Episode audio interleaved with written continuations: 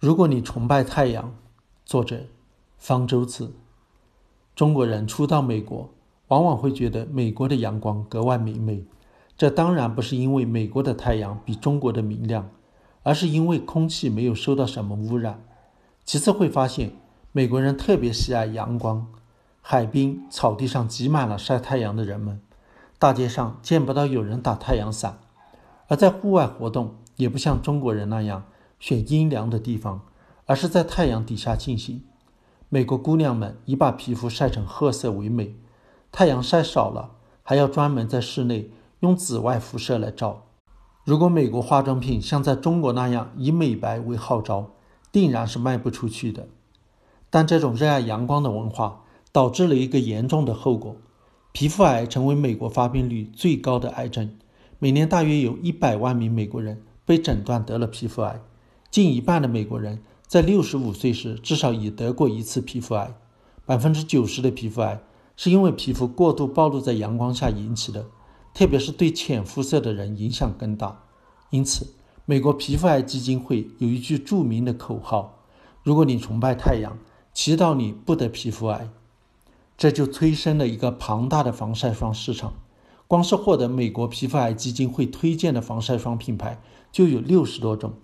它们的化学成分其实都差不多，包括两类：有机的成分能吸收掉紫外线，无机的成分则是不透明的颗粒，用来反射掉紫外线。为了吸引消费者，各个品牌的防晒霜往往标榜具有一些特殊的性质，比如号称能防水、能全日防晒、防晒系数高等等。反正一般的消费者对防晒系数没有概念，觉得越高越好。因此，美国食品药品管理局在一九九九年作出规定，防晒霜在标注防晒系数（简称 SPF） 时不能高于三十，三十以上的标为三十加。不过，这个规定似乎并没有被严格执行。我在美国就买到过 SPF 四十五的防晒霜。防晒系数是根据防晒霜延缓阳光晒伤的程度测定的。例如，如果一个人暴露在阳光下，过了十二分钟，皮肤会晒伤，那么涂了 SPF 十的防晒霜就能保护皮肤一百二十分钟后才被晒伤。这是一九六二年就开始使用的一个标准，但是这个标准并不能完全反映防晒的效果。这是因为阳光中紫外线能对人体产生伤害的有两类，波长短的叫做 UVB，波长长的叫做 UVA，导致晒伤的是 UVB。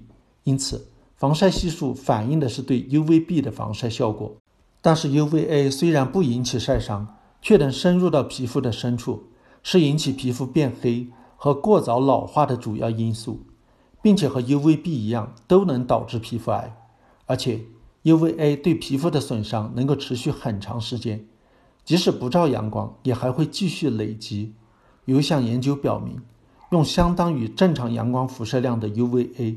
照射两周之后停止照射，过了十六个月，还能在皮肤上检测到紫外线导致的基因突变，而且突变量持续累积，可到三十二倍。在 UVA 的危害被人们认识到后，市场上各种品牌的防晒霜又都纷纷声称能够对紫外线提供广谱保护，意思是不仅能抵抗 UVB，也能抵挡 UVA。但是对 UVA 的保护效果如何？却没有标准，难辨真假。为此，FDA 最近发布防晒产品新规定草案，除了准备把防晒系数的限制提高到 SPF 五十加，主要就是要为 UVA 的防护制定标准，用一到四星表示对 UVA 的防护效果的高低。其实，防晒霜究竟能起到多大的防护作用，是一直有争议的。有的研究甚至认为，如果防晒霜使用不当，不是每过两个小时就涂一次，对皮肤的损伤反而更大。